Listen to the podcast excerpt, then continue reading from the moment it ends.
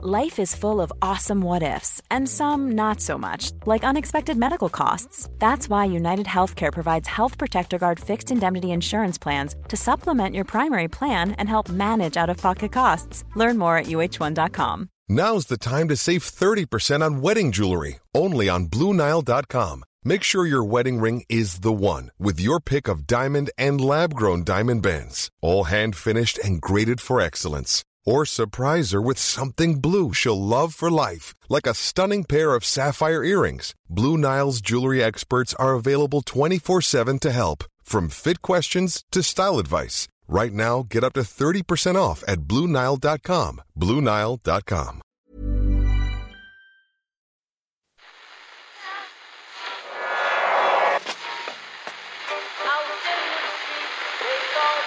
What is that? That's the second time it's gone off. They never go home, those boys.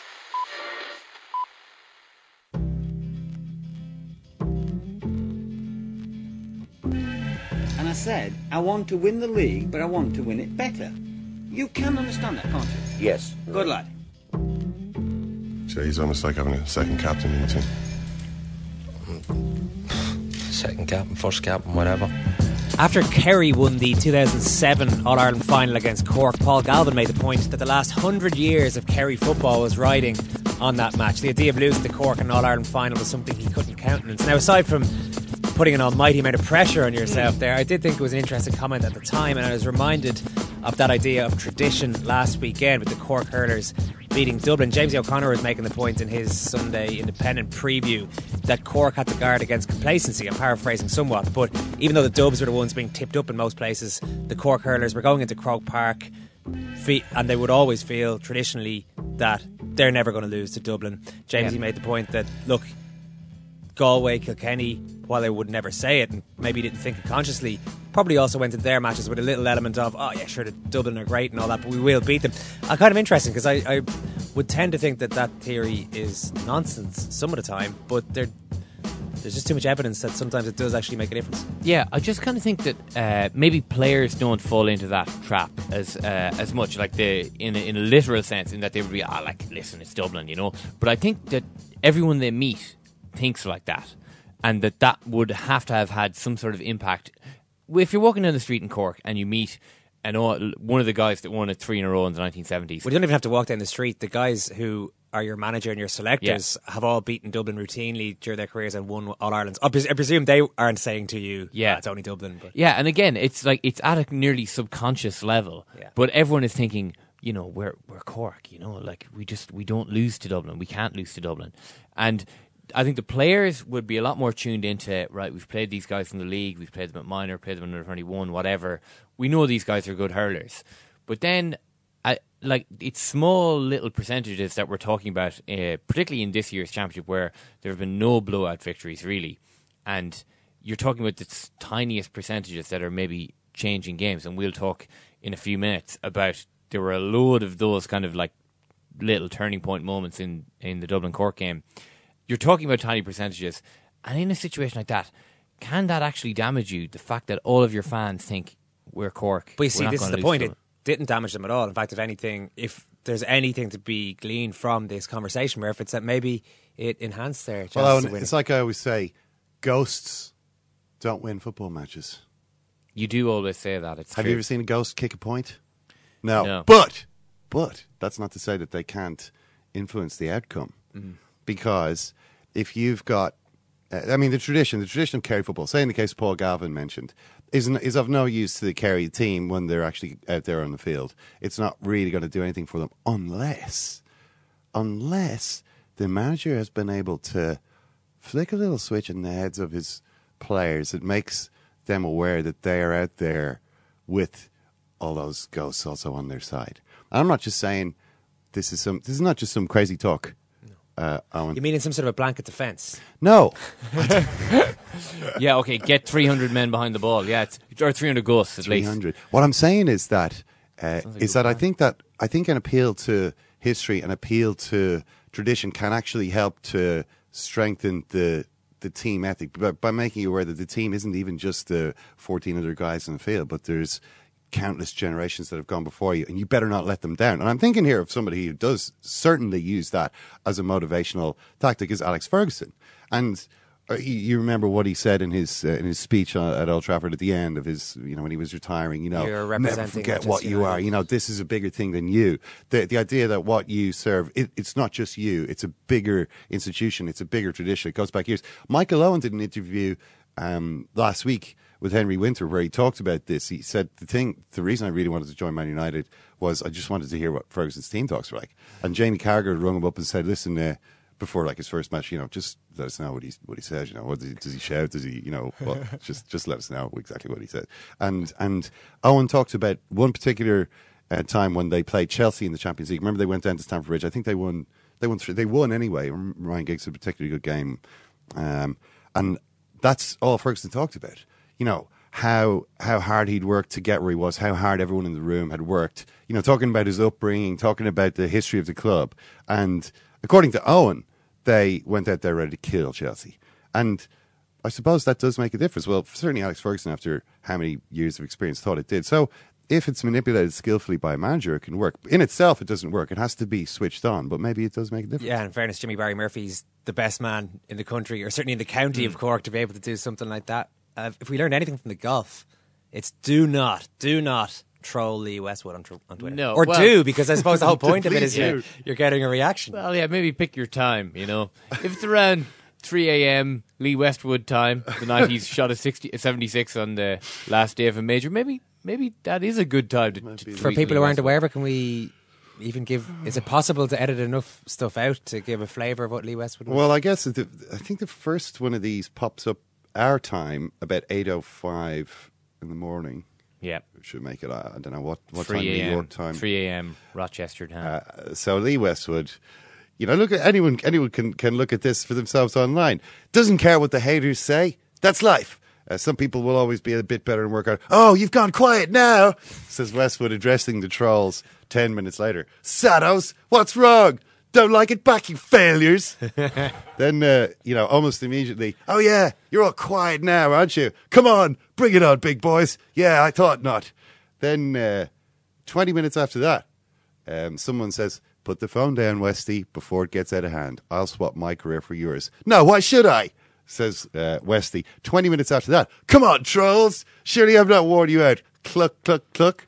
That's a chicken noise there, just in case anyone didn't get the reference. So after having a go at everyone, you know, the haters have gone quiet, didn't like it back at him, and so on and so forth. Some 8 hours later, sincere apologies to my sponsors and true followers for my earlier comments. It was out of order and out of character, Westy. So I'm just trying to picture the scene that happened around... 4 p.m. our time, 11 a.m. New York time. We've all been through that moment, on that sort of, you know, maybe some days you feel less ready to... Did I say something to my caddy last night? Why do I feel so bad? What's that nagging feeling in my head? No, it's my 1 million Twitter followers. Why is a phone in my hotel room ringing constantly? That's the noise that's woke me up. What's going on? Look at my actual phone. There's 27 missed calls in it. There's 76 text messages. Nearly all of my sponsors ringing me this early in the morning. What could that be? Check through the text messages. No texts. Photograph. Oh, just... me hanging out, having a few beers. That's actually quite a nice photograph. I'm sure it's nothing. Slowly, this thing swims up from the depths. 20,000 new followers last night.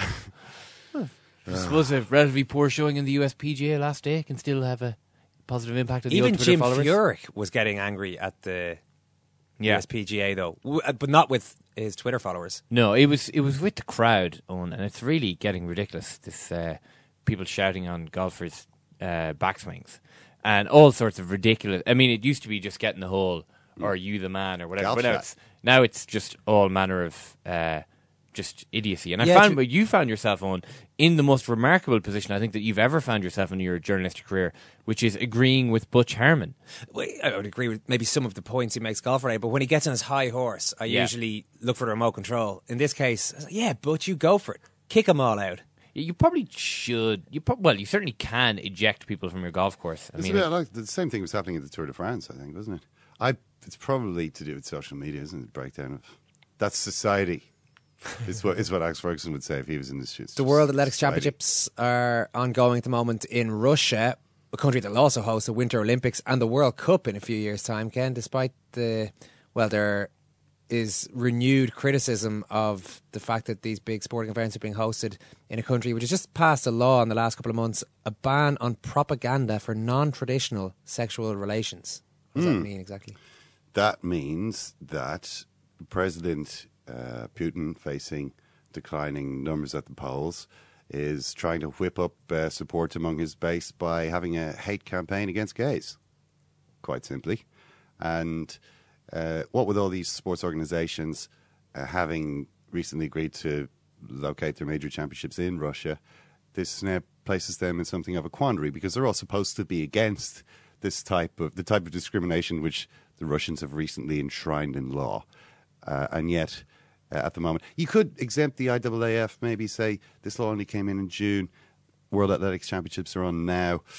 You know, difficult one for them at that sort of notice. But, you know, the IOC, who have the Winter Olympics there next year, FIFA, who have the World Cup there in 5 years, you know, do they intend to do anything about it? Are they concerned at all about the flagrant abuse of human rights? You know, are they just going to say, well, sports and politics don't mix? We'll chat about that a little bit later on. And we're going to talk to Darren O'Neill, who was the captain of the Irish boxing team, did so well in the Olympic Games just over a year ago. It's been quite up and down for Darren in and out of the ring since then. We'll chat to him about all that in a little while. First up, we have got the Dublin fullback, Peter Kelly. Peter, thanks very much for talking to us after a huge disappointment on Sunday against Cork. Was it a little bit more difficult to take even than 2011, when you were underdogs against Tipperary but produced a really creditable display this time around? I guess you guys would have believed that you were going to go and win this match against Cork. Yeah, I suppose in 2011 we were in fairly uncharted territory, really, and we didn't know whether we were good enough to be there. We kind of just were playing on merit, really. But this year, I think there was a real belief in the team, especially after some of the tough games we came through this year, that we were good enough to make it to an All-Ireland final. So you can only imagine the disappointment now at the moment with the team and the management about the manner and the loss and how things went. So yeah, just a devastation, really. The sending off was obviously a key moment, but even aside from that, there was a goal chance Ryan O'Dwyer had saved, a few missed frees, a goalkeeping mistake. Are there a few things nagging away at you that you kind of feel you might have left it behind a bit? Yeah, I think after every loss you're always going to have the demons, but I think even more so after this one. I think there's a lot of things didn't go our way, and the rubber green and things like that, like the O'Dwyer chance, the sending off, and the combination of the, I think my man got the goal on Gary, so I think we're both to blame for that one. So yeah, I think more so than other games now, there's a good few demons today, alright, so it'll be a while to get over this one. Yeah, it's interesting that you're taking some of the blame as it was, Peter, for the goal. Cause it was a funny one, because Gary Maguire is, I think anyone who watches Dublin hurling, you rarely see the guy actually make a mistake, so I guess he just didn't realise Horgan was coming in quite so quickly. Maybe you didn't realise that as well. Yeah, like I've seen a clip of somewhere now. I haven't watched the game back, but I've seen a clip of the goal, and just I wasn't aware Horgan was behind me, and I'm aware. I don't think Gary was aware he was coming in either. So I suppose looking back, I maybe could have protected him a bit better, and he might have picked it up a bit quicker. But it was just one of those things. The game was in the melting pot at the time, and the ball broke their way. And any other day, Gary would have cleared that. Like so, it was just one of those things, really. The sending off has been fairly heavily analysed at this stage, and I know Anthony Daly made his feelings clear with the media without wishing to harp on about it. I think he was just talking about it because he kept getting asked about it. I suppose you guys don't want to come across as sore losers or anything like that, but it's fair to say there was disappointment in the dressing room afterwards about particularly the first yellow. Yeah, like I didn't see it now. I only seen it in real time, so I didn't see anything with the first one. I just thought it was a normal shoulder. I didn't even think it was Ryan who did it.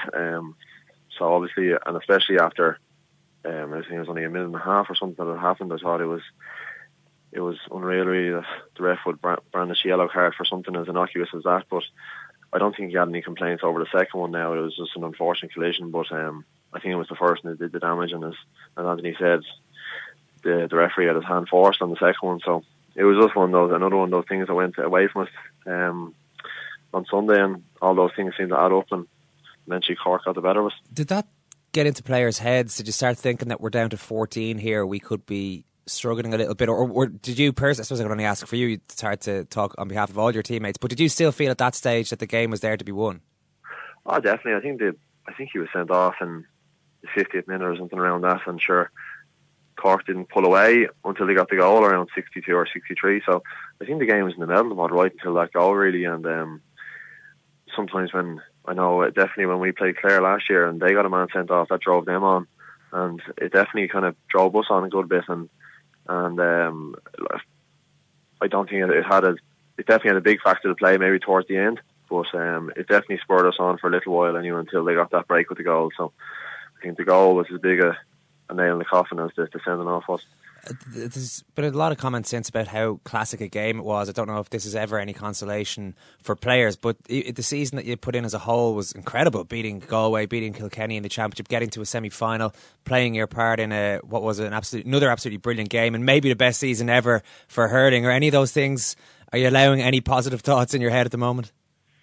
I'm sure in a few weeks down the line we'll look back and say, geez, we actually had a good season. Well, at the moment, obviously, the defeat is still raw in the system, and all you can think about is how bad a season it was, really, because after losing the Cork and what could have been and things like that. So I'm sure when we sit down now, come up towards Christmas time and things like that, we'll say, John, well, it was a good season. You won Leinster, you won Division 1B.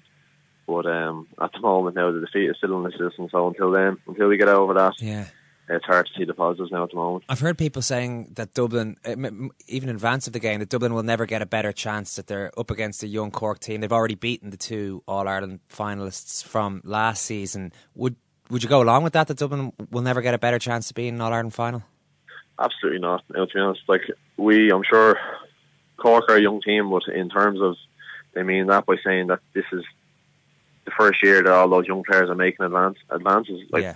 But in terms of us, we have an extremely young team as well, and there's a lot of success in that young team also. There's a good few 121 Leinsters and things like that. So, it's a team that'll stick together as well. So I've no doubt that this time next year we'll still be in the fight for it, and hopefully be in the same position again. There'll be at least a few weeks, maybe a few months of wondering whether or not the manager will stay on as well with the players. Obviously, you guys convinced Daly to stay on last year. Will the team have a meeting and chat through that in the next while? I suppose the type of fella he is, he'll probably disappear off now and overanalyse the game till the cows come home. But I'd say we'll let the dust settle for a while until before we approach him. But it's definitely he'll be wanted to stay anyway, considering how far he's brought us and things like that. So if he makes the decision that he wants to step aside, there'll be a serious fight to.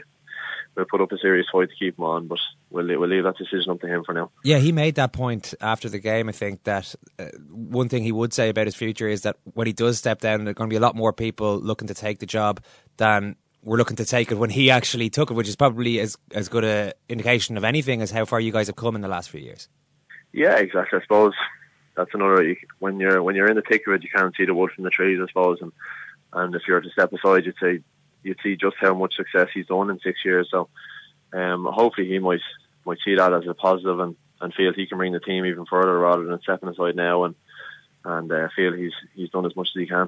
All right. Well, Peter, well done on a really good season. Thanks very much for talking to us. Cheers. Thank you. I'm sure Gary Maguire, if he's listening, will certainly thank Peter for shouldering some of the responsibility for that mistake. But the point he was making about Anthony Daly, it was interesting. He'll disappear off. He'll overanalyse the hell out of this, and then at some point we'll have a chat to him. It just does seem that Daly still has the players on side. They're hardly going to say anything different, but it seems very genuine with these Dublin hurlers. They know they're onto a good thing there, and they want another year out of Anthony Daly so they can maybe win an All-Ireland. Yeah, and I know that Anthony Daly has told us before and newspapers before as well just how hard he takes defeats and how he, one time he checked into a hotel halfway between Dublin and Ennis just to not speak to anyone, stare at the wall and try and figure out these defeats, and he does take it very, very hard and he probably does overanalyse it. But I mean, I think that's part of the sort of the spirit that the guy has and that the Dublin hurlers know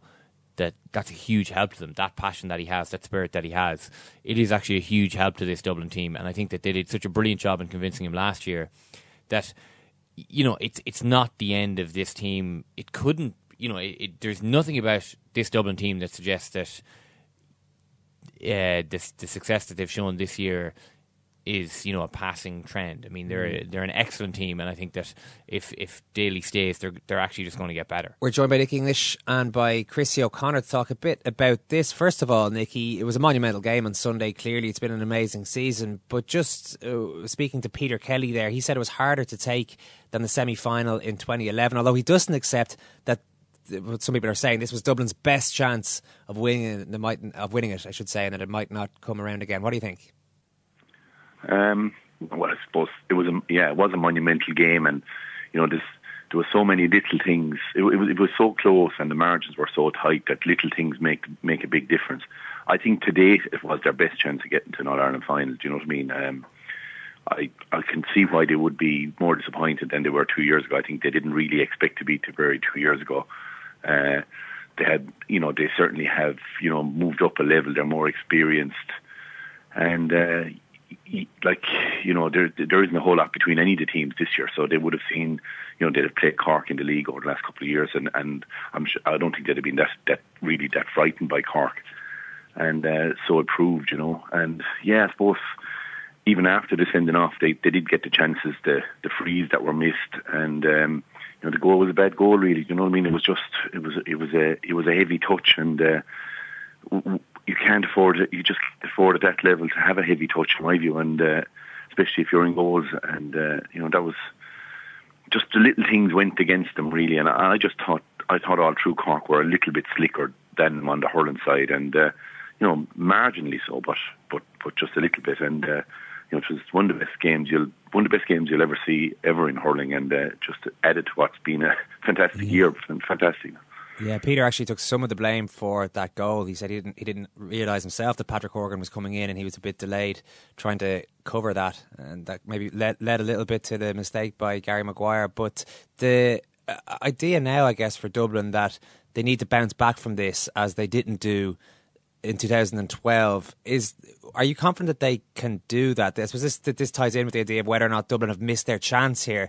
Can that sort of defeat be psychologically damaging for a team, or is there a bit more about this Dublin setup, do you think? No, I wouldn't think that they've missed their chance at all. I think that defeat actually will, energise them further, and I think that everybody with Kilkenny slipping back into the mix, really, and back into the pack.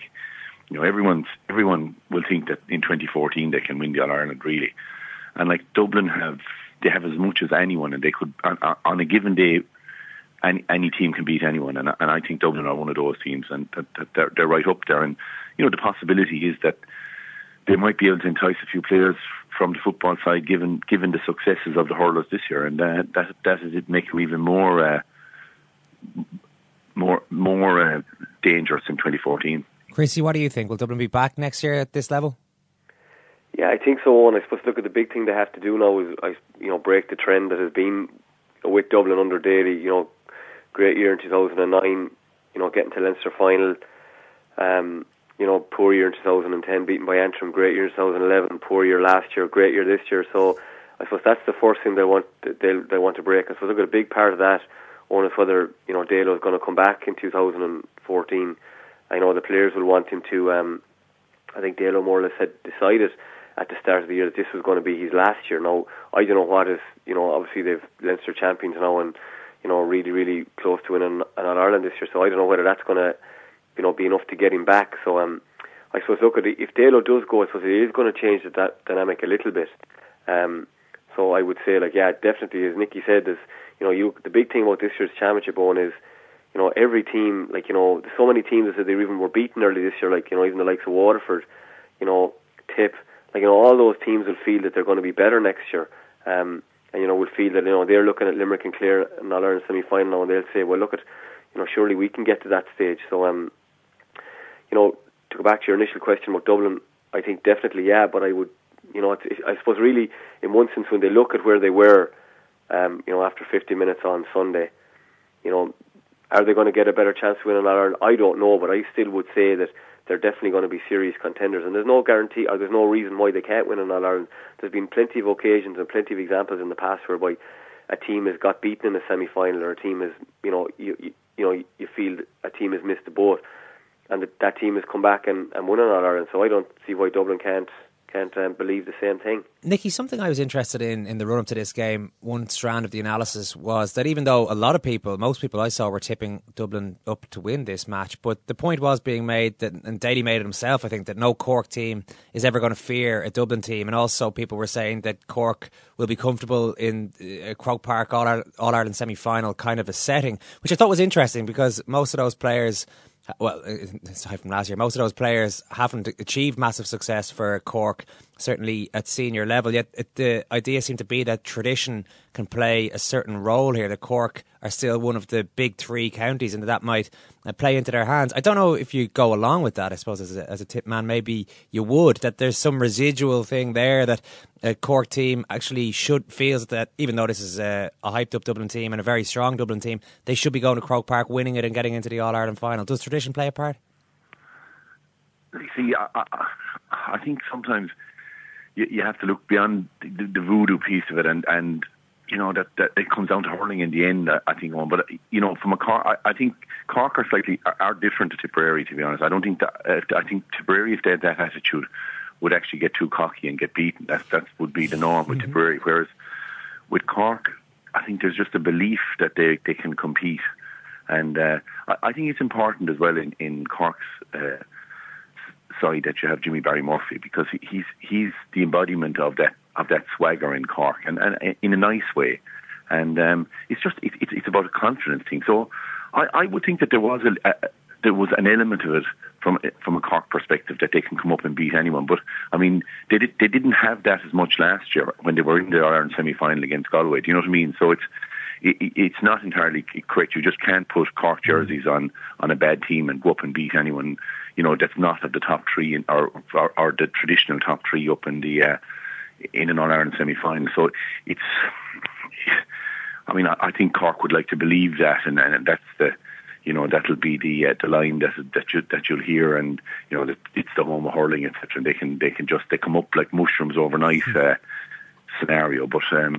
You know, I think they learned a lot from last year's All-Ireland semi-final, and I think the defeat of Kilkenny really, really spurred them on and gave them a bit of confidence. And while that team hasn't any minor and under-21 experience, I mean, in the Fitzgibbon Cup, they have been by far the best players over the last couple of years. And I saw the Fitzgibbon Cup pretty closely this year now, and you know, of all the inter-county players around the place, it would be hard to argue that the Cork players, not necessarily just for UCC, but Luke O'Farrell from Mary I and the guys in CIT, I mean, that they were the best players in the competition, and were so last year, because UCC played CIT in the final and was nearly a full Cork final. You know, so these guys have experience and experience of success and confidence, and they're very well able to hurl. So I think there's just a bit more to it than just saying that the tradition of Cork brought them to victory over Dublin, and that they didn't believe. But I'd say there is a bit of it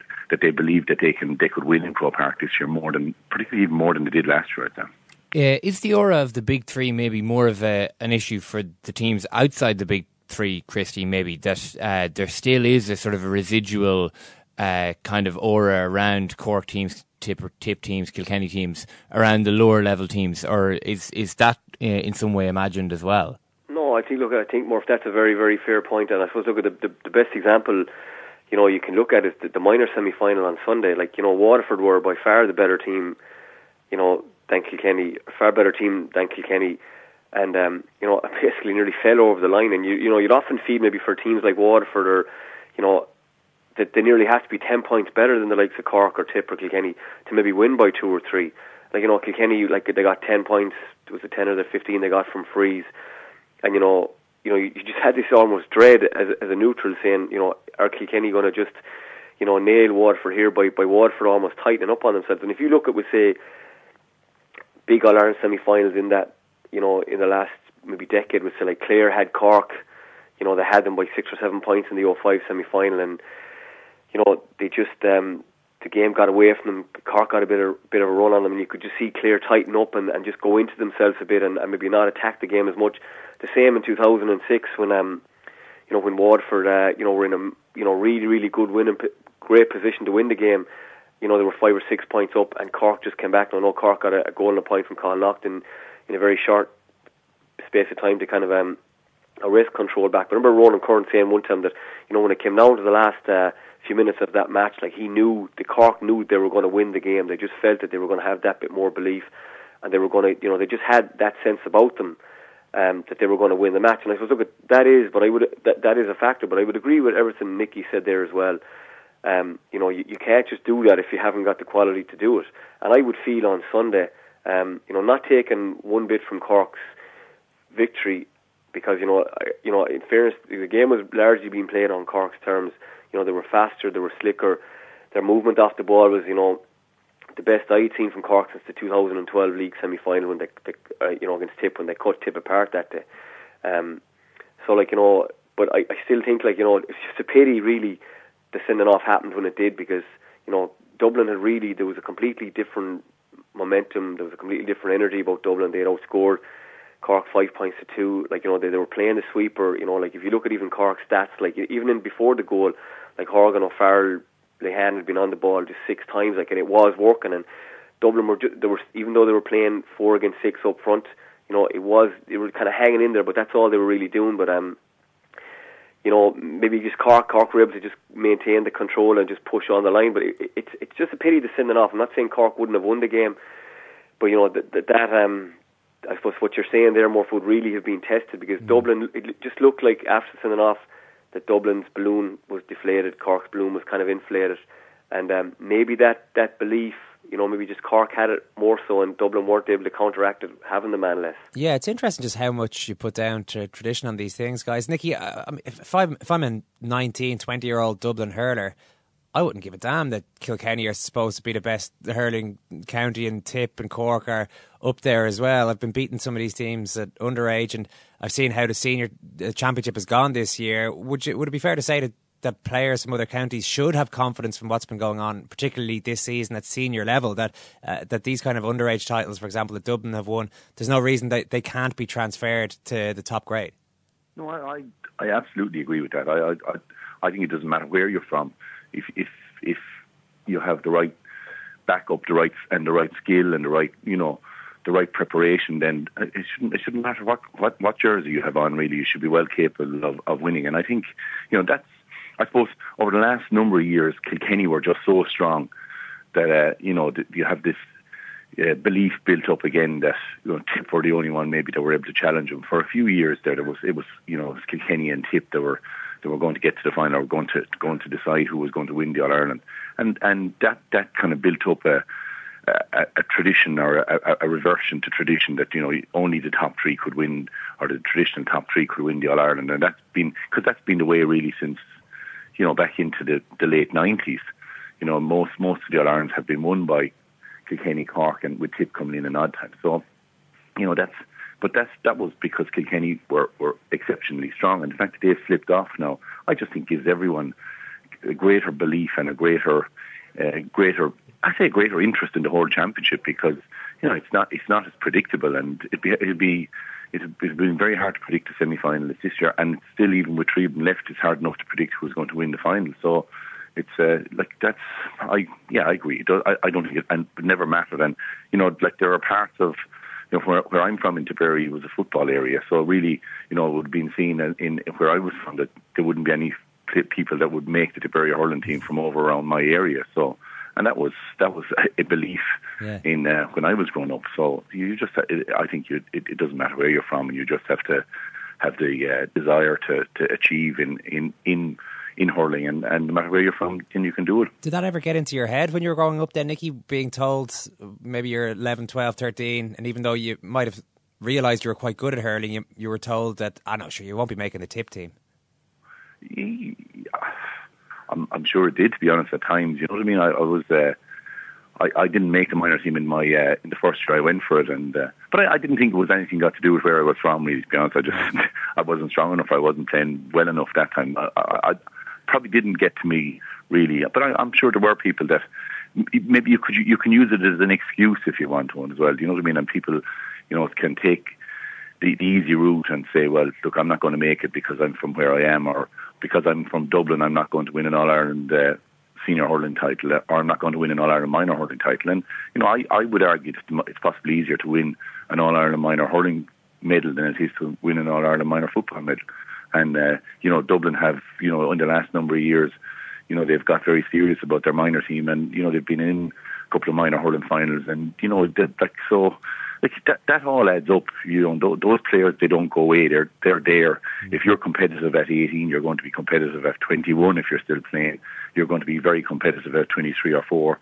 And it's just all about numbers and playing and playing at a higher level, and the skill level develops. And you know, that's, I think there was a little difference in Cork's hurling. They were a little bit slicker than Dublin, but that's built up over tens of years and decades of years. And that's where Dublin and teams have to actually aspire to. And you see the Clare team at the moment. I mean, the skill levels of the Clare team at the moment are much higher than, you know, the traditional Clare teams would have back in the 60s and 70s. I mean, they're fantastic. Yeah. Chrissy, I did just want to ask you about the refereeing issue. This seems to be vexing quite a lot of people. Di Regan was writing on the Score website saying the authorities need to leave the game of hurling alone. There's nothing wrong with hurling. The only issue with hurling is that you have former football referees in charge of the hurling referees. It seems that Pat McEnaney's role as National Referees Chairman, which covers both codes, is causing quite a few people some issues. Is that a problem? Does there need to be a specialised way of being in charge of the referee, of the hurling referees? No, and in fairness, I suppose, you know, sometimes there can be a snobbish enough attitude from hurling people towards football, and, you know, like Pat McEnaney took a lot of stick, like, you know, Tom Ryan was, like, you know, was hammering him there earlier on in the year after the league final. He was saying, you know, look, McEnaney should just go back to football and leave the hurling alone. So, you know, I don't think, first of all, I think a lot of that, you know, McEnaney's stance, I suppose, really has come from, you know, when they reviewed the championship last year, they felt there was it 6 or 7, you know, red cards that were stonewall red cards that should have been given that weren't given. Now, I would say, look, that definitely hurling had to look at certain aspects of their play, because, you know, like, you know, kind of reckless use of the hurley was tolerated a little bit last year, and you know, I would agree with that, and I would say that, you know, guys, you know, should have walked and they didn't. So maybe you could say that it's kind of maybe they have looked at it, and maybe they have looked at certain aspects of the physicality. And I suppose, look at when with the helmets now, there was a little bit more tolerated up around the head area. And I suppose, look at Henry Shefflin, you know, wrongly paid for maybe referees clamping down on that part of you know, that part of the game. But I would say, you know, I would agree, you don't want that kind of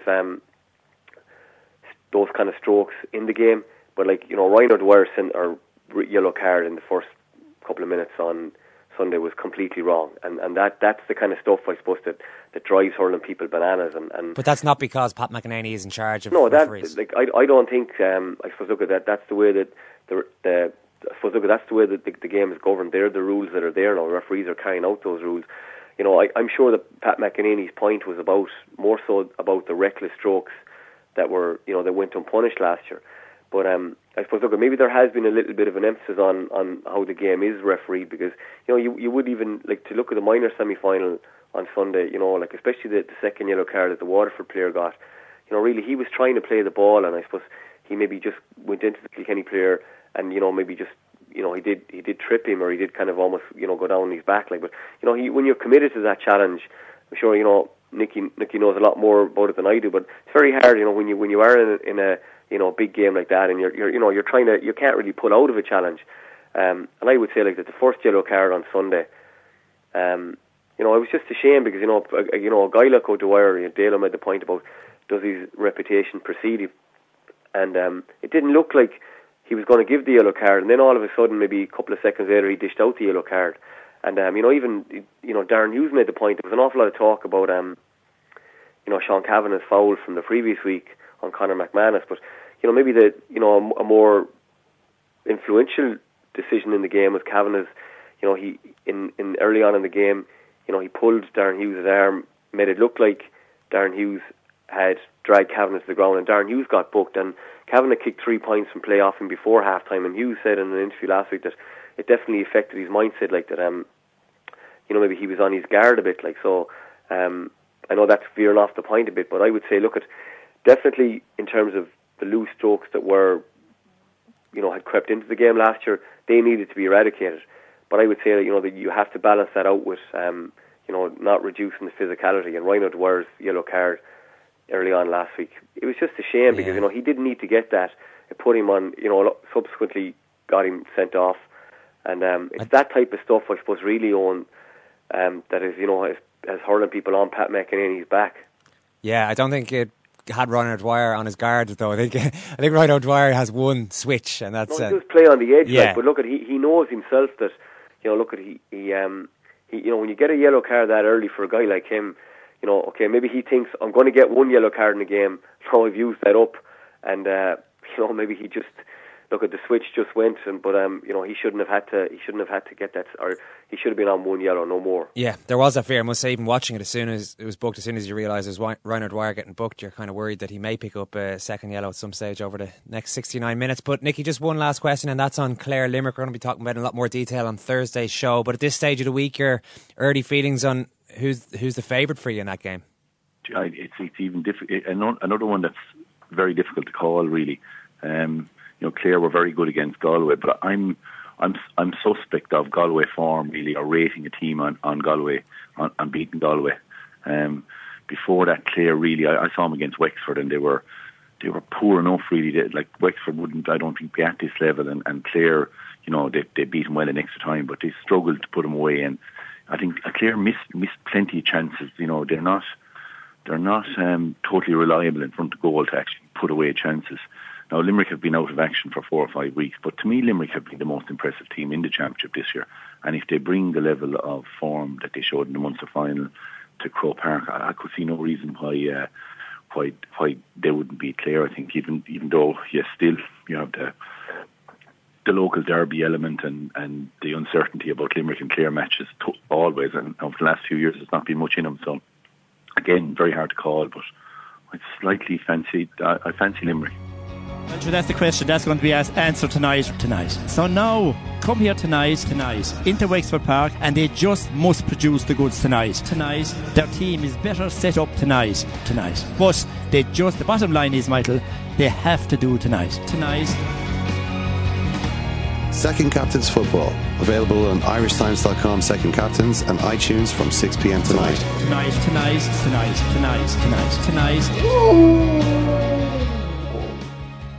Liberty Insurance is proud to be the first ever partner of both GAA Hurling and Camogie.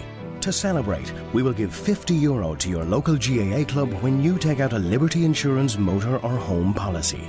For more, visit libertygaa.ie. Liberty Insurance. Insurance the way it should be. Terms and conditions apply. Offer applies to new policies for private motor or home insurance taken out between now and the 13th of October 2013. Liberty Insurance Limited is regulated by the Central Bank of Ireland. Quite a sensible attitude that Nicky has towards the conversation we had earlier on about tradition there. It's like, yeah, there can be an effect there, and maybe it helped. Cork are the type of hurling county that are probably well suited to having their dander up a little bit and getting a bit cocky going into a game. It wouldn't work for Tipperary. Interesting that he said the part of Tip he comes from, he would have been told traditionally hurlers don't come from here, so it doesn't really matter. His own career would have informed his view that, look, you have to, it doesn't matter what colour shirt is on your back, it doesn't matter where you're from necessarily. If you work hard enough and you're talented enough, you can achieve individually and achieve as a team. Yeah, and I think something that Christy said, it was actually in relation to the referees, that the referees chat that we had there about footballers getting involved with the refereeing of hurling and the officiating in hurling. But I think it all kind of feeds into the one thing that where there can be a bit of a snobbish attitude, that when three counties have won, like the vast, vast majority of the All-Irelands, that there is maybe a snobbish attitude that can come into play when it comes to that sort of thing, where, you know, the three counties expect to be there, you know, and say Cork would expect to be there and Nicky says it's a help, you know, whereas Tip expect to be there, and maybe that cockiness has been a pressure on them, a burden on them in the past. Yeah. Which is kind of interesting. Well, Christy was talking about the snobbish attitude towards referees, towards how the game is actually refereed. And that's undoubted that there's a snobbish attitude in hurling. And I know the hurling people listening mightn't be too happy with that, but even the point around it has been an amazing season, it was an amazing game, but you do get this, there's almost a triumphalist tone sometimes to some of the analysis of this kind of, you hear, oh, you wouldn't get that in Liverpool against Celtic, you wouldn't get that in this, that and the other. It's like, okay, we understand that, hurling people. We love hurling too, but you don't have to compare it to other sports. You know, and I think that the comparison to sport just between sports always kind of just harms everyone's argument, really, because you watch sports for different reasons and for different experiences. That's the whole point of it. We're going to talk about this story in Russia that Ken was outlining a little bit earlier on. A huge amount of sporting events are on the way there. There's one there at the moment, the World Athletics Championships. While in the meantime, there has been a law passed just in the last couple of months, fairly unanimously in a Russian parliament, propaganda for non-traditional sexual relations. There's a ban on that. We're going to find out a bit more about what that actually means. We're joined by David Herzenhorn of the New York Times, who's been writing about this over in Russia. David, can you flesh that out in practical terms? What does this new law actually mean? Well, there's no question that this is a law that is aimed at gay men, lesbians, people who are bisexual, transgender. The government will tell you that the law is intended to protect children from harmful information, and certainly we've seen laws like this in the West. But in reality, it is understood to be suppressing homosexuality and gay rights in Russia at a time when, at least in some other countries, things are improving. Why then do you think it is that Russia is introducing such a primitive-seeming law? Well, again, we've seen, you know, laws like this in the UK. Somebody interviewed, you know, pointing out, you know, that it was only 1987 that the UK adopted an almost identical law. The timing for Russia is quite inconvenient, in part because, as you mentioned, Russia has been bidding for and winning these major international events. And, of course, life for gay people is a lot worse in other parts of the world, in Africa, in parts of the Muslim world, where homosexuality is illegal and there's virtually no ability to live an open life as a homosexual person. But in Russia, and there is some complaint about this, the standard is higher, in part because of the way the country has gone about inviting the entire world in. The parts of the International Olympic Committee's charter, for instance, that talk about non-discrimination would not be relevant if Russia was not inviting the entire world to come to Sochi next February for the Winter Olympics. Yeah, I guess what we're trying to get at, or just wondering, is whether these laws are popular among Russians. I know they certainly were voted in unanimously among the politicians, but is the idea is the common Russian person happy enough to accept these laws? The public opinion polls that we've seen show overwhelming support for these laws, and again, that's not very different from the kinds of public attitudes we've seen in other places, even in recent history. There is a lot of discussion about the close relationship that has been developing between President Vladimir Putin, who, as you know, has faced some protest and some growing opposition, and the Russian Orthodox Church.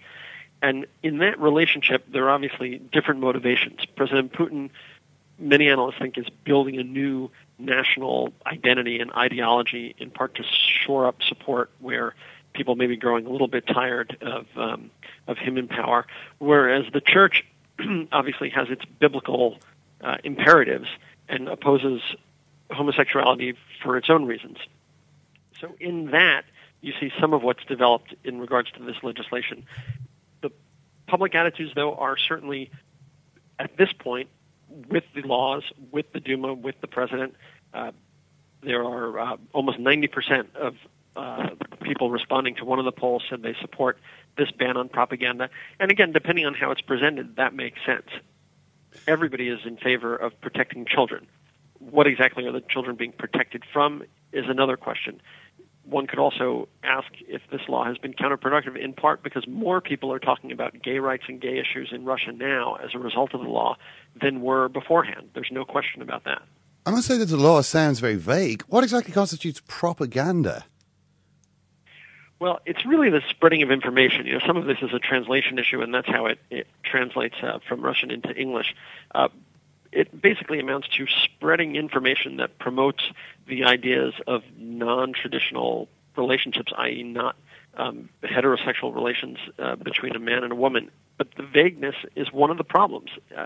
In Russia, of course, justice is a malleable concept, and so people will say, well, you can be arrested for almost anything in this country depending on what the authorities want to do. And that's where gay rights advocates are very concerned, saying because this law is so vague, it can be used to arrest someone for doing something as simple as wearing a T-shirt that might have, you know, the rainbow colors on it, or two people walking down the street holding hands, perhaps crossing through a park with a playground in it. It's very hard to say how this law would be used, depending on who's enforcing it. And in practice, I mean, given what we've seen from, you know, in Russia in recent years, I mean, we've seen scenes of violence at gay pride rallies and so on. The British campaigner Peter Tatchell getting his face smashed in at one of these rallies. It seems as though there already was an attitude among the police people who should be protecting people from violence of sort of standing by and letting this happen. And you kind of have a feeling that a law like this maybe gives carte blanche to violent homophobes to do what they like. Well, this is one of the most striking things to me. And I'm certainly hearing from folks in the Russian government and in general who say, look, the West is completely hypocritical to criticize Russia given the treatment of gay people in the West, you know, in recent history and up until now. But one thing that you don't see in major world powers, in countries that aspire to be leaders, and certainly President Putin aspires for Russia to be a major world leader, helping to broker some of the biggest controversies happening on Earth, whether it's the Syria conflict or the concern over Iran's nuclear program, you don't see the police standing by as any citizens are beaten. It just does not happen. And this is a remarkable thing. We're outside the Duma. Before coming to Russia, I covered the United States Congress. There was never an occasion where somebody could be standing outside the United States Capitol and protesting, demonstrating on any issue, and then gets physically attacked, and the police will stand by and not intervene. That's just a basic requirement of a civilized society, to prevent your citizens from physically harming each other. Yeah, the IAAF at the moment are the sports organisation tasked with organising this event, and they have no issues, as far as we can see, with this law or with anything going on in Russia at the moment. We're going to see some bigger organisations again, FIFA and the IOC, over the next few years. Just judging historically, David, I don't suppose anything that happens there is going to have much impact on what FIFA and what the IOC are going to be doing with the World Cup and the Winter Olympics. Well, it's put them in a very difficult position. In terms of Sochi, there's obviously no time to move these games. That seems like an extreme step to begin with. But again, consider the World Cup. 2018 in Russia, 2022 in Qatar. Obviously, the rights of gays in the Arab world, in the Muslim world, are even more restricted than they are in Russia. And so it begins to be very difficult to defend to criticize Russia, and at the same time have made a choice where you're operating the same event 4 years later someplace where the laws are even more draconian. Yeah, I don't think it's something that particularly worries Sepp Blatter, the FIFA president, who famously was asked about this a while ago and sort of chuckled that, well, maybe, they should simply refrain from homosexual activities while the World Cup is on. So not a major issue for him, but do you feel that if... Let's take an imaginary world in which organizations like the IOC and FIFA were to actually live up to what it says in their own charters about being against discrimination, so on. If they were to say, "I'm sorry, but the laws that have been instituted in Russia mean that it's an incompatible environment for our event to take place," and they were, for instance, to say, well, we're going to have to move the Winter Olympics elsewhere at short notice, but we can do it. What do you think the effect of that would be on Russia? I think it would be a very powerful shaming force, but might it actually have might it backfire in a sense in terms of what Russians made of such a move by an international organization? Sure. I mean, this is very complicated. Obviously, it's even a legal issue, right? There are contracts that get signed and are put in place for these sorts of events, whether it's television rights or the construction of stadiums and other facilities that take place. I presume it would be a legal nightmare. For the IOC, you have to feel for them a little bit in the sense that this federal law was only adopted in June, at the time when the Sochi was chosen as the venue for the Winter Games. This law did not exist. And so one has to ask, well, why would the lawmakers and officials in Russia risk provoking the international community and the organizers of these games, 6 months ahead of the Olympics? They could have passed this law if this is what they really wanted to do for public policy 8 months later and avoided all of this.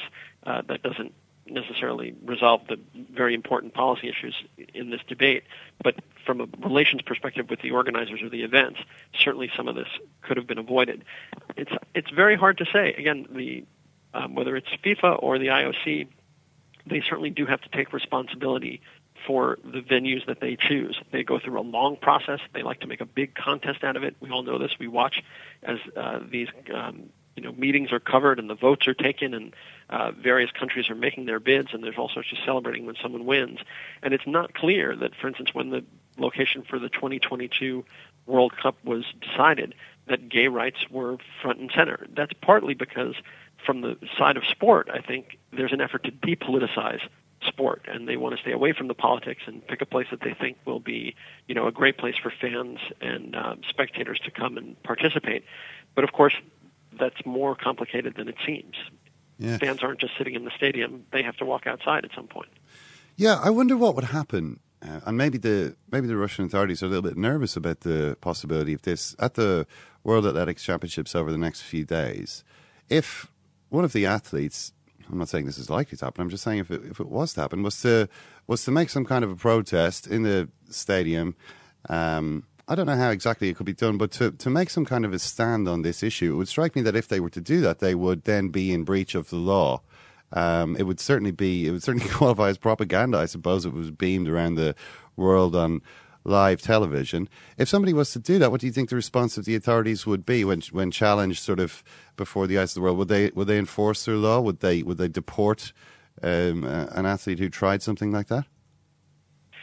It will be very interesting, and it's even more complicated, because my colleagues in the sports department of the New York Times have written about how the Olympics Committee has its own regulations prohibiting athletes from making political statements of any kind.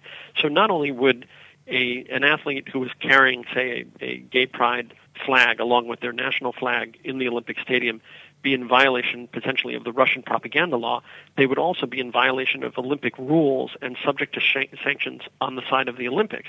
And we could see a very interesting situation where Russia is turning around to the Olympics officials and saying, hey, you need to enforce your regulations that keep politics out of the stadium, out of the arena.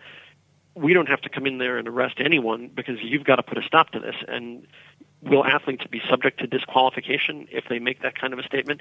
Everybody is in a very difficult situation here. I don't think the Russian authorities want to be seen arresting athletes on international television because they happen to be wearing a certain item or carrying a flag to show their solidarity with gay rights. At the same time, you could see some very uncomfortable conversations happening in the days and weeks leading up to these games where the Russian government is saying, we'll do our part, but what about your part? Yeah, it's fascinating stuff. David Herzenhorn of the New York Times, thanks very much for talking to us today. Great to be with you. David's been writing about this subject over in Moscow. Ken, we've been talking about the IOC and FIFA. I really don't think they have shown in the past that they're going to necessarily make a stand on this, Ken. I mean, you go back as far as you want. Maybe 1936, the Olympics were on in Munich in that year, or on in Berlin, I should say. Berlin, yeah. At a time when, well, let's just say things were starting to become clear about Adolf Hitler's plans. And at the time, it was fine for people to give, the athletes also give Nazi salutes and so on and so forth. So political demonstrations weren't totally out for the IOC at that time. I mean, they, I suppose, could say, well, we actually awarded the Olympics to Germany in 1931, and then it was 5 years later. But still, the fact was that the Nuremberg laws were in 1935. So it was clearly not a good place for the Olympics to be if the Olympic spirit is meant to sort of represent shared human ideals. This was not really a good thing for them to have done. And really, I think it should have disgraced them. I mean, the following Olympics, the 1940 Olympics, which didn't take place because of the war, were supposed to be in, where do you think? Obviously, Tokyo. Obviously, they would have been Tokyo. Really, I suppose fascist Rome was the only other contender as far as they were concerned. But the IOC managed to get off the hook because of Jesse Owens. Because Jesse Owens, when people think of 1936, they don't think, what was the IOC doing, cozying up to the Nazi regime? They think of, there's Jesse Owens sticking it to Hitler. That's the power of the Olympic ideal. You know, so they completely get away with it. It's like 1968 as well. It struck me that this, if an athlete was to do, was to make some kind of a protest along these lines, the thing that it's actually most closely equivalent to, or would be most closely equivalent to, would be the John Carlos Black Power salute in 1968, which of course the IOC punished him for, you know, grinding him beneath their heel. Well, they ran him out of town. Absolutely ran him out of town, you know, for this political protest, which in retrospect everyone remembers as a glorious moment of Olympic history. So again, they get off the hook. So maybe they just think, well, history shows that we don't really need to worry. We can roll up to any repressive and brutal regime, put on our show, and if something happens, and so you know, hopefully what will happen is one of the athletes will do something which everybody will remember for the right reasons, and they won't remember the... Thereby furthering the Olympic ideal while we continue to try and tarnish it. I mean, exactly. It's very, very strange, and it's a very well-made point, Ken. Time for this now. That's right, you're a real Irishman. You get the potato I left in your dressing room there? I got the potatoes and the poutine. Huh? And the poutine. Oh, yeah, there you are. Bone and bread, yeah, in County Meath, little place called Navan. Do you think Jay Leno had ever heard of poutine before Pierce Brosnan's introduction? No, he could have said literally anything there. Poutine is, you know, a three-legged donkey. Of course, Aaron Sweaters, yeah, of course. Well, no, I mean, I think in fairness, poutine is a little bit obscure for the American audience, but that's Pierce Brosnan. He is a true Irishman, and after a week off, I'm proud to announce that Pierce Brosnan's Emigrant Shoutouts is very much back. And I begin with an email which tells tale of P. Bezel's past. Howie lads, I'm sure we can all agree that in the new show, one segment has stood head and shoulders above all the others to enter the pantheon of Irish broadcasting. Hashtag P. Bezel is now not so much a whimsical segment of a sports show, more a cultural phenomenon and an important social commentary. So the ass-kissing out of the way, he continues. I'm emailing with one hashtag P. Bezel particularly in mind. I'm sure you recall the week Murph broke from normality and gave a shout-out to three lads making Subway sandwiches in Ocean City on a J1. We all remember. Oh, yeah. Well, the three lads are mates of mine, and I have to say, the buzz created by their 15 minutes of fame catapulted them into a sort of local celebrity status over in Maryland. Men wanted to be them, and women wanted to be with them. But now the summer is drawing to a close, the lads will soon toast their last footlong and set sail for those fair shores once again. Before they do, two of the lads, John and Aina, will be turning 21. Due to their strict adherence to American law, they have not let a sip of alcohol pass their lips all summer. So the next week will be a big one for them. The only thing which could improve it for them would be a shout out from Murph and Pierce to mark the occasion.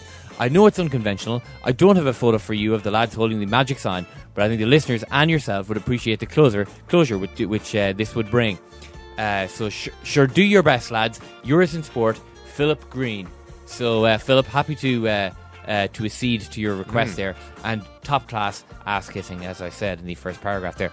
Plenty of hashtag P. Bezel signs being sent in to me now on. It truly is a global craze. Benny Shield was watching the Super Rugby final in the Empire Bar in Auckland, New Zealand. He calls it a Pebzo request in his email, but in fairness, he did spell it right in the sign, so fair is fair.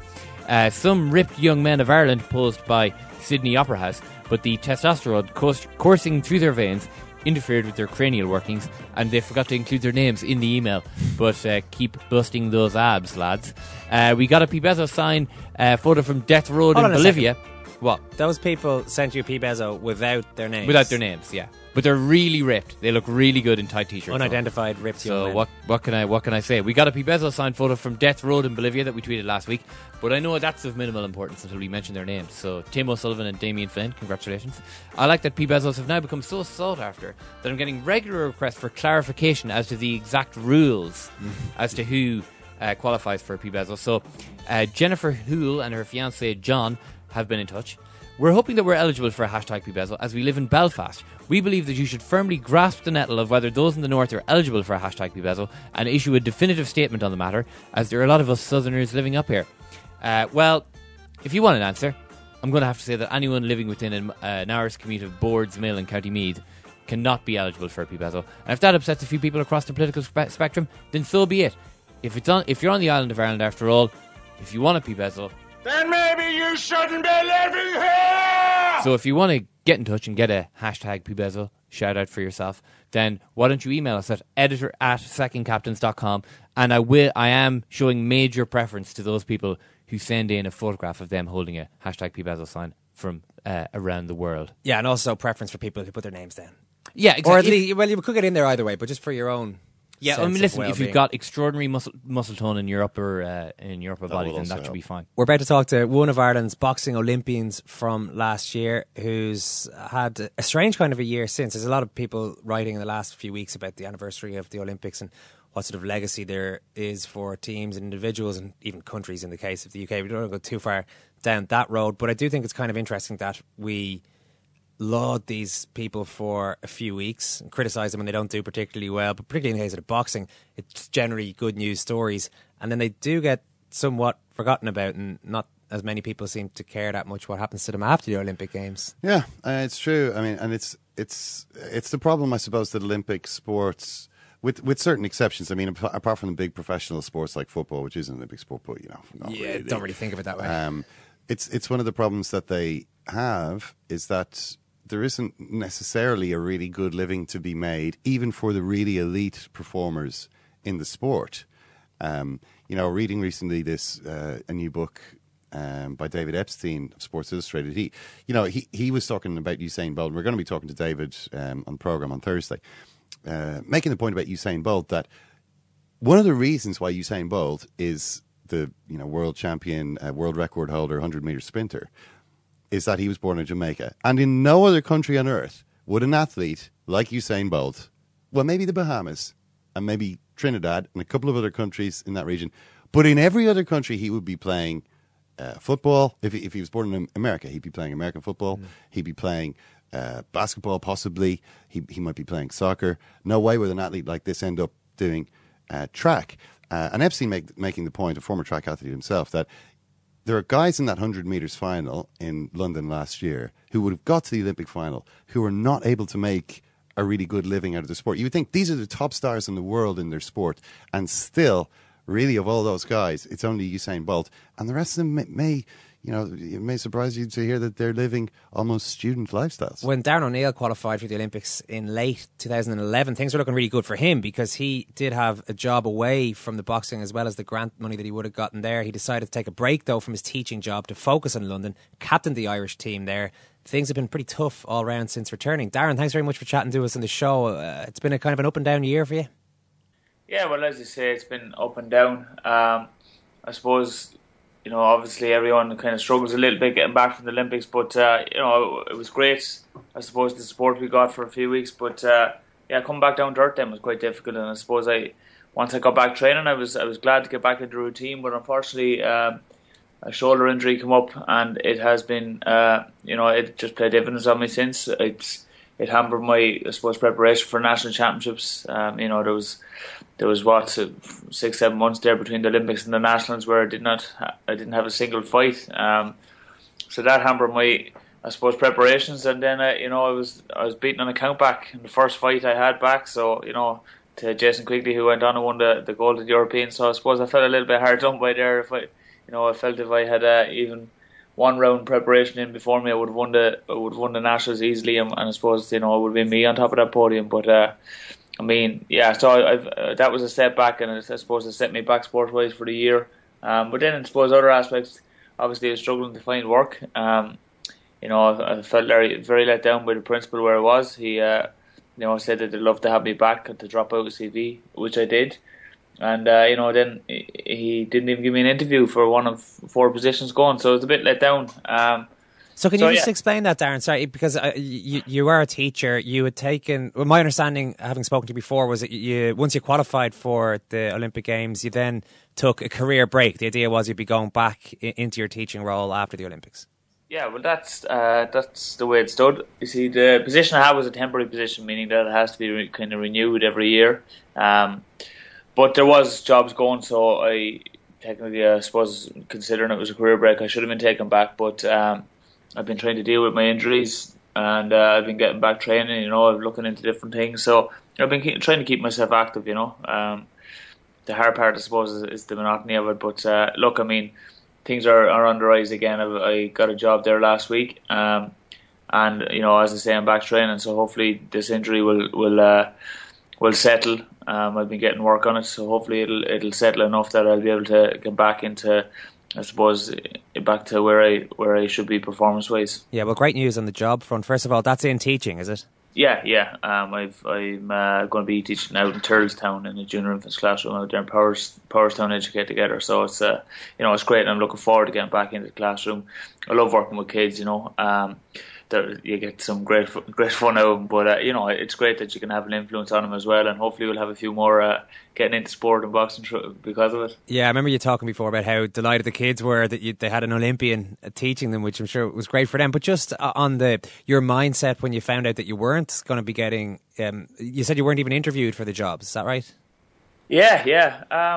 Mindset, I don't know. I was a bit baffled, to be honest. I suppose it was publicly said that they'd love to have me back, and I was a bit very insulted by that, I suppose. But look, as I say, I don't want those type of people, I suppose, in my circles if that's the way they're going to be. So move on to better or bigger and better things, Darren, you headed over to London as an Olympian, as you would have thought you were going to be coming back into your teaching job.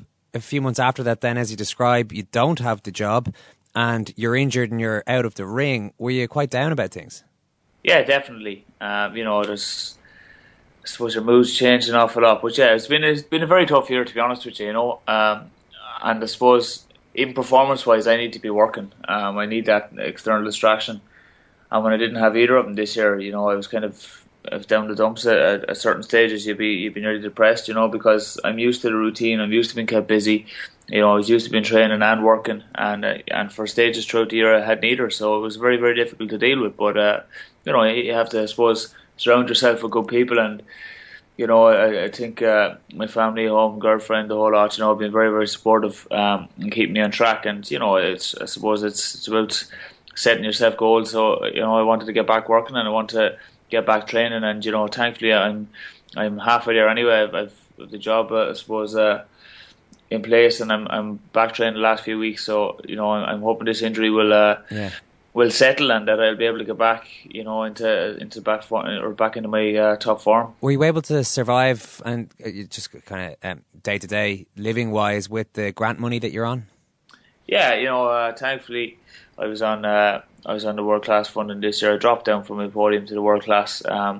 But unfortunately, next year I'll be dropping again. So if I get anything at all, so it's the new system is kind of difficult, because it used to be over a 2-year cycle, and now we're down to 1 year. So it's very, very difficult. You can't have an off season or an injury, as maybe the case with me, and next thing you're gone.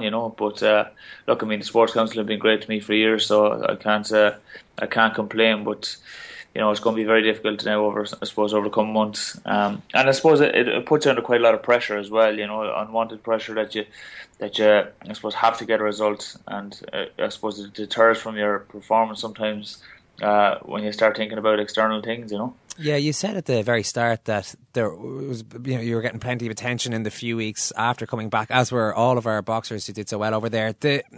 I guess one of the reasons I wanted to talk to you was that you would think that qualifying for the Olympic Games and going over, and you were captain of the team, it should help all aspects of your life, really. But in fact, it certainly seems to have hindered your work life, in that you gave up or you went on your career break. It hasn't worked out for you since you came back. Would you have thought that maybe, even aside from the situation with the school that you were in, that you might have been getting a bit more support from somewhere else? I don't know where exactly, but I just would have thought that there should be maybe a bit of a helping hand there.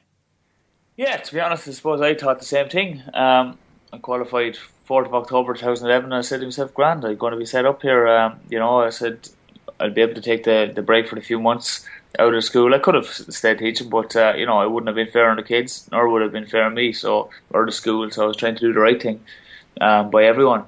But I said to myself, yeah, I'll come back from the Olympics, it'll be fine, I'll get a job, we were back, I suppose, this day last year, but ideally, I didn't want to start until maybe at the end of September, or I'd just have another week or two off, because obviously it's a massive come down from the Olympics, and it would have been very, very difficult to be in a state of mind to go back into the classroom immediately. But I suppose I was looking for an extra week or two. But as it turned out, that would have been ideally, or that would have been the perfect case for the school where I was.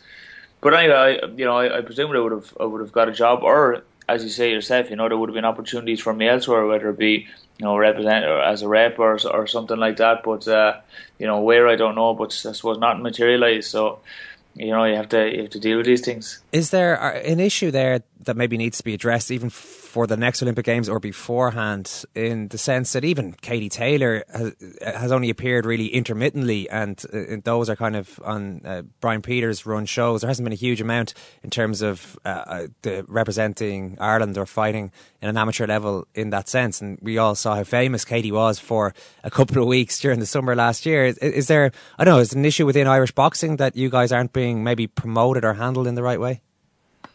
Yeah, look, I mean, I don't know how it could be handled. You know, I think the GAA players are more recognised in Ireland than we are.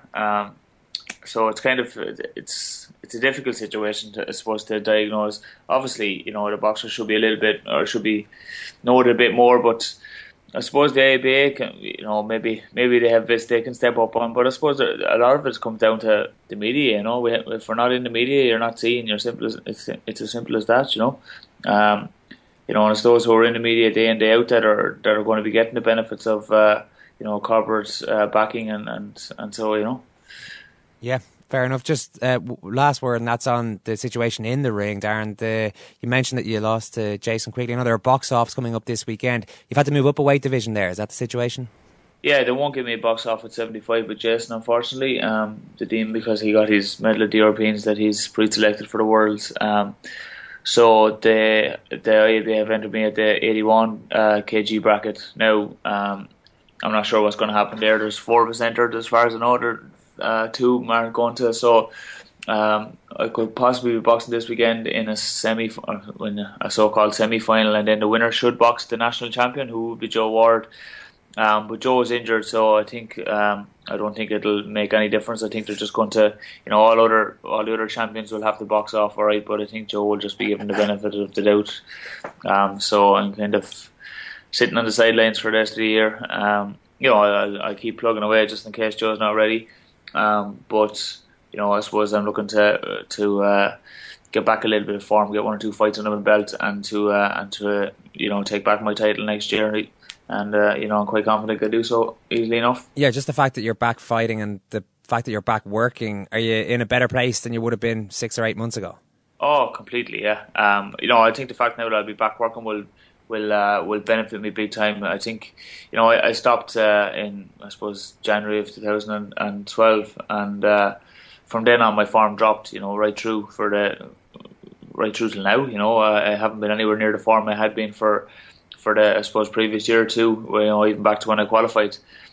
So, you know, I think I need that. We've learned that in the past, but, you know, it would have been, I suppose, we had to take the chance for the Olympics that I would, you know, go into full-time, I suppose, squad, because, you know, if you'd be looking back in years to come and say, well, what if? But, yeah, I mean, throughout the past, we've noted that I perform better when I'm working. And, you know, now I'm back working, and please God, the injuries, you know, subside enough so that I can get a few decent weeks of training and a few decent fights under my belt, and I will be very, very confident that I won't say breeze to the national championships, but that I will retain my title, you know, or I suppose regain my title at this stage. You know, not on my ease, but, you know, comfortably enough. Okay, Darren, good to hear the confidence is up, and thanks very much for chatting to us on the show today. Yeah, no problem at all. Thanks.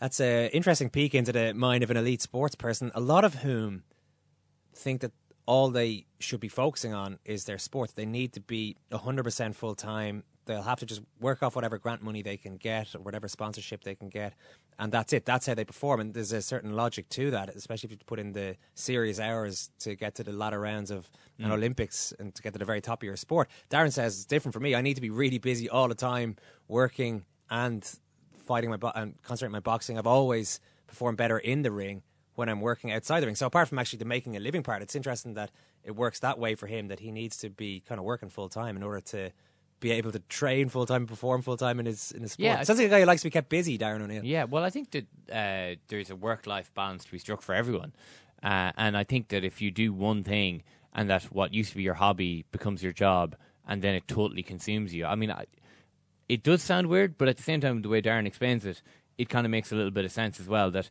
if you're thinking about nothing but the one thing that you've always thought about, even as a kid, then that maybe that leads to nearly an so unhealthy... So you can keep the passion for something better a little bit if it is still not your only focus, maybe. Yeah, I think that there might be a bit of sense to that, you know. Coming up at 6 o'clock this evening. That's... Yeah. They have asked for that, really. Well, you can laugh. That was the World Cup. I'm a little bit of an idealist, but having said that, I want to be like me. But you don't know what you're talking about. What did you know? I managed to stay alive for 6 days. Good and even there. I'd say it to your face, not say it to you now. I'm down Swanfield and we'll see them, won't we? What you doing down here, you shawny man? Second captain's football, Ken. Yeah. Coming up a little bit later on this Tuesday evening. Yeah, we're going to talk a little bit about the Ireland game coming up on Wednesday. We'll talk a bit about some of the transfers that are not happening. We're not going to be doing this for much longer, Owen. Talking about transfers. But there's several big transfers about poised to go. Maybe just needs one of them to go and then they're all going to happen. But the other thing that we're going to have is an interview with David Peace, who is the author of, most recently, Red or Dead, which is a new novel based on the life of Bill Shankly. David Peace was the author of The Damned United. Yeah, one of the best sports books in recent years. Yeah, which was obviously about kind of an imagining of what was going through Brian Clough's head during his 44 days at Leeds United. This is the story of Bill Shankly at Liverpool and Bill Shankly after Liverpool, and a very good book in my opinion. And we're going to talk to David in the football show coming up in an hour or two. We haven't had a chance to mention the Liverpool Celtic game from the weekend. It was only a friendly, so there's no point talking about what actually happened on the field. But since that match, there has been this kind of narrative of loads of people turning out to go and see two teams coming over from England. A lot more than go to most Ireland. One of them from Scotland. Oh, one of them is indeed from Scotland, Ken. A lot of these supporters don't come out even to see Ireland matches these days, yeah. And certainly don't come out to see League of Ireland games. Yeah, it's pretty annoying, I suppose, for League of Ireland fans. Is it though, necessarily?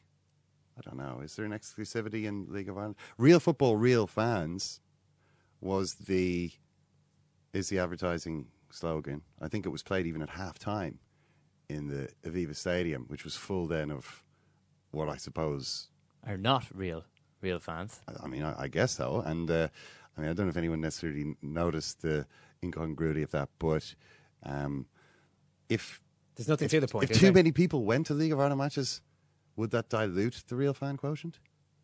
Well, yeah, but maybe it would improve the game, and surely League of Ireland fans would then be absolutely delighted because well, not all of them. I don't think so. I think some Electricity League fans, we should probably call them, are happy enough that part of the joy they take from watching these teams is they know it's a small group of people. It's a small family essentially that you're involved in there, and if you get a load of bandwagon jumpers getting involved, not real fans, maybe you wouldn't be overly... Maybe there's the kind of cachet of belonging to what's almost the secret society. I don't know. I mean, I'm sure that League of Ireland fans want the club game in this country to thrive, but I don't think it's a question just of blaming the people. I mean, the fact is, if people aren't turning... You've experienced a bit of this on Twitter, that people are kind of saying to you, they were saying that, this is a disgrace that 51,000 people showed up to watch Liverpool Celtic and they don't go see League of Ireland games. Yeah, but you got to ask the question, why is that happening? I mean, there's clearly an appetite for the game in this country, and there's people who'll go and watch the games. We can see that. That's shown from the game on Saturday. Now, I suppose you could sit back and say, well, look at all these people and blame cultural imperialism and brainwashing and various other things gone wrong in the brains of all those people turning up to watch a friendly match between Liverpool and Celtic. Or you could ask, why are these people not going to the League of Ireland matches? Is there anything that we can do? Why are they not going to the national team matches? Is there anything we can do there? I think we've been through the national team question on many occasions, and I think everyone knows why maybe the games have become less attractive in recent years. It's not necessarily rocket science. The market is there, but maybe at the moment the product isn't there. Yeah, and I think that it's only natural that there are 62,000 people at Dublin and Cork in the All-Ireland hurling semi-final on Sunday, and there will be, not half that at the Cork club hurling final later this year. I mean, it's only natural. If the quality is not as good in one area as in the other, people will follow the quality, and that's just it.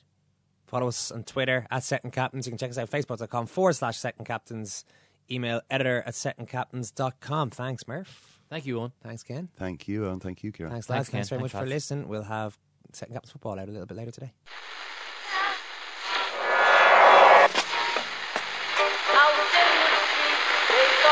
Which time is that? That's the second time it's gone off. They never go home, they never go home, they never go home, those boys. Imagine the softest sheets you've ever felt. Now imagine them getting even softer over time. That's what you'll feel with Bowl and Branch's organic cotton sheets. In a recent customer survey, 96% replied that Bowl and Branch sheets get softer with every wash. Start getting your best night's sleep in these sheets that get softer and softer for years to come. Try their sheets with a 30-night guarantee. Plus, get 15% off your first order at bowlandbranch.com. Code BUTTERY. Exclusions apply. See site for details. Acast powers the world's best podcasts. Here's a show that we recommend. The Real Housewives is a guilty pleasure for most, but if you're looking to not feel guilty about that pleasure, tune in to Everything Iconic with me, Danny Pellegrino, where I break down all the messy moments and behind-the-scenes antics of Bravo's popular franchise. And on Everything Iconic, I also interview celebrity guests like Kelly Ripa, Keke Palmer, Drew Barrymore, Cameron Diaz, and more about their guilty pleasures, their past work, and so much more. So if you're pop culture obsessed and find yourself watching way too much reality TV like me, tune in to Everything Iconic with Danny Pellegrino, wherever you listen to podcasts. Acast helps creators launch, grow, and monetize their podcasts everywhere. Acast.com.